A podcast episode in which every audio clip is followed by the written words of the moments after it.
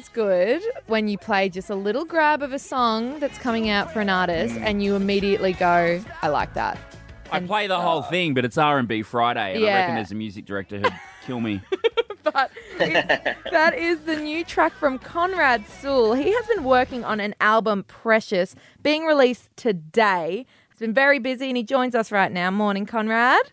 Good morning, guys. How are you? Good, mate. Congratulations. New album out Hello. Today. And I can't help but note the date. Uh, Bronte's been doing some mad Googling over there. So your little boy turns one today, and the album comes out today. Is, is that a coincidence, or, or is that just beautiful, like serendipity? It, it is kind of a.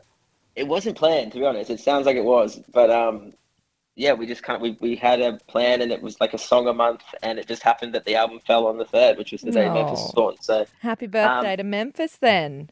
Yeah, now it seems like it was all planned, but um, he's, he's here, and uh, we woke up this morning, and he's doing promo with me all day, so Oh, that's good. booked For the, and I know you've got heaps of interviews today. For the rest of them today, when they ask that question, just go with, "Yep, totally planned it. Love him so much. Yeah. Couldn't release the album on any other day." So deal, Totally. dealing with obviously being a new father, but also wanting to keep working on this album. How does one time manage that process?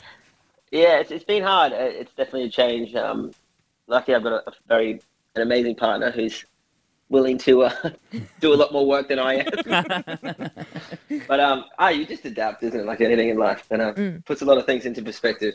Oh, true. Um, where did you work on the new album? Was this was this at home, or because you're a Queenslander originally, of course, um, here, there, and everywhere with the music career now?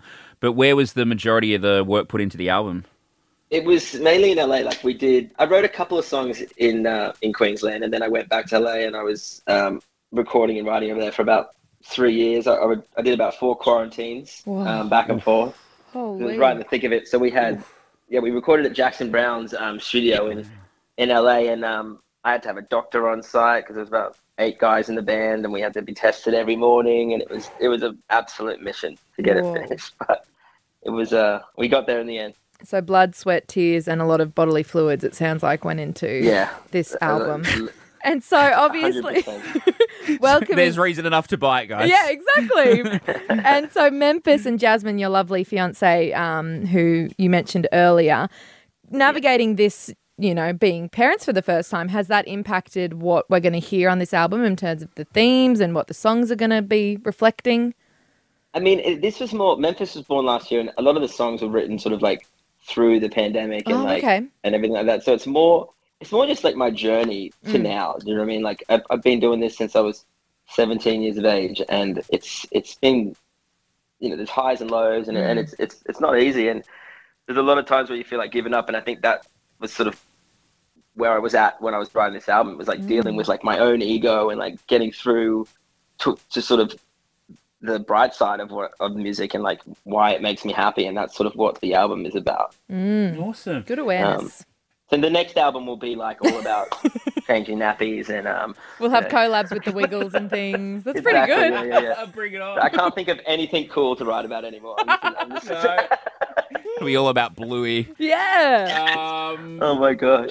so you've played on some of the world's biggest stages. You played Coachella, Madison Square Garden. I hosted you at a world famous rooftop. Yes, in Equally North as big. Queensland. I know, Equally. I know, it was huge. Massive. Um, any plans to, to tour down under and you know hit up Queensland venues anytime soon, or like what's yeah what's the rest of twenty twenty three into twenty twenty four going to look like for you?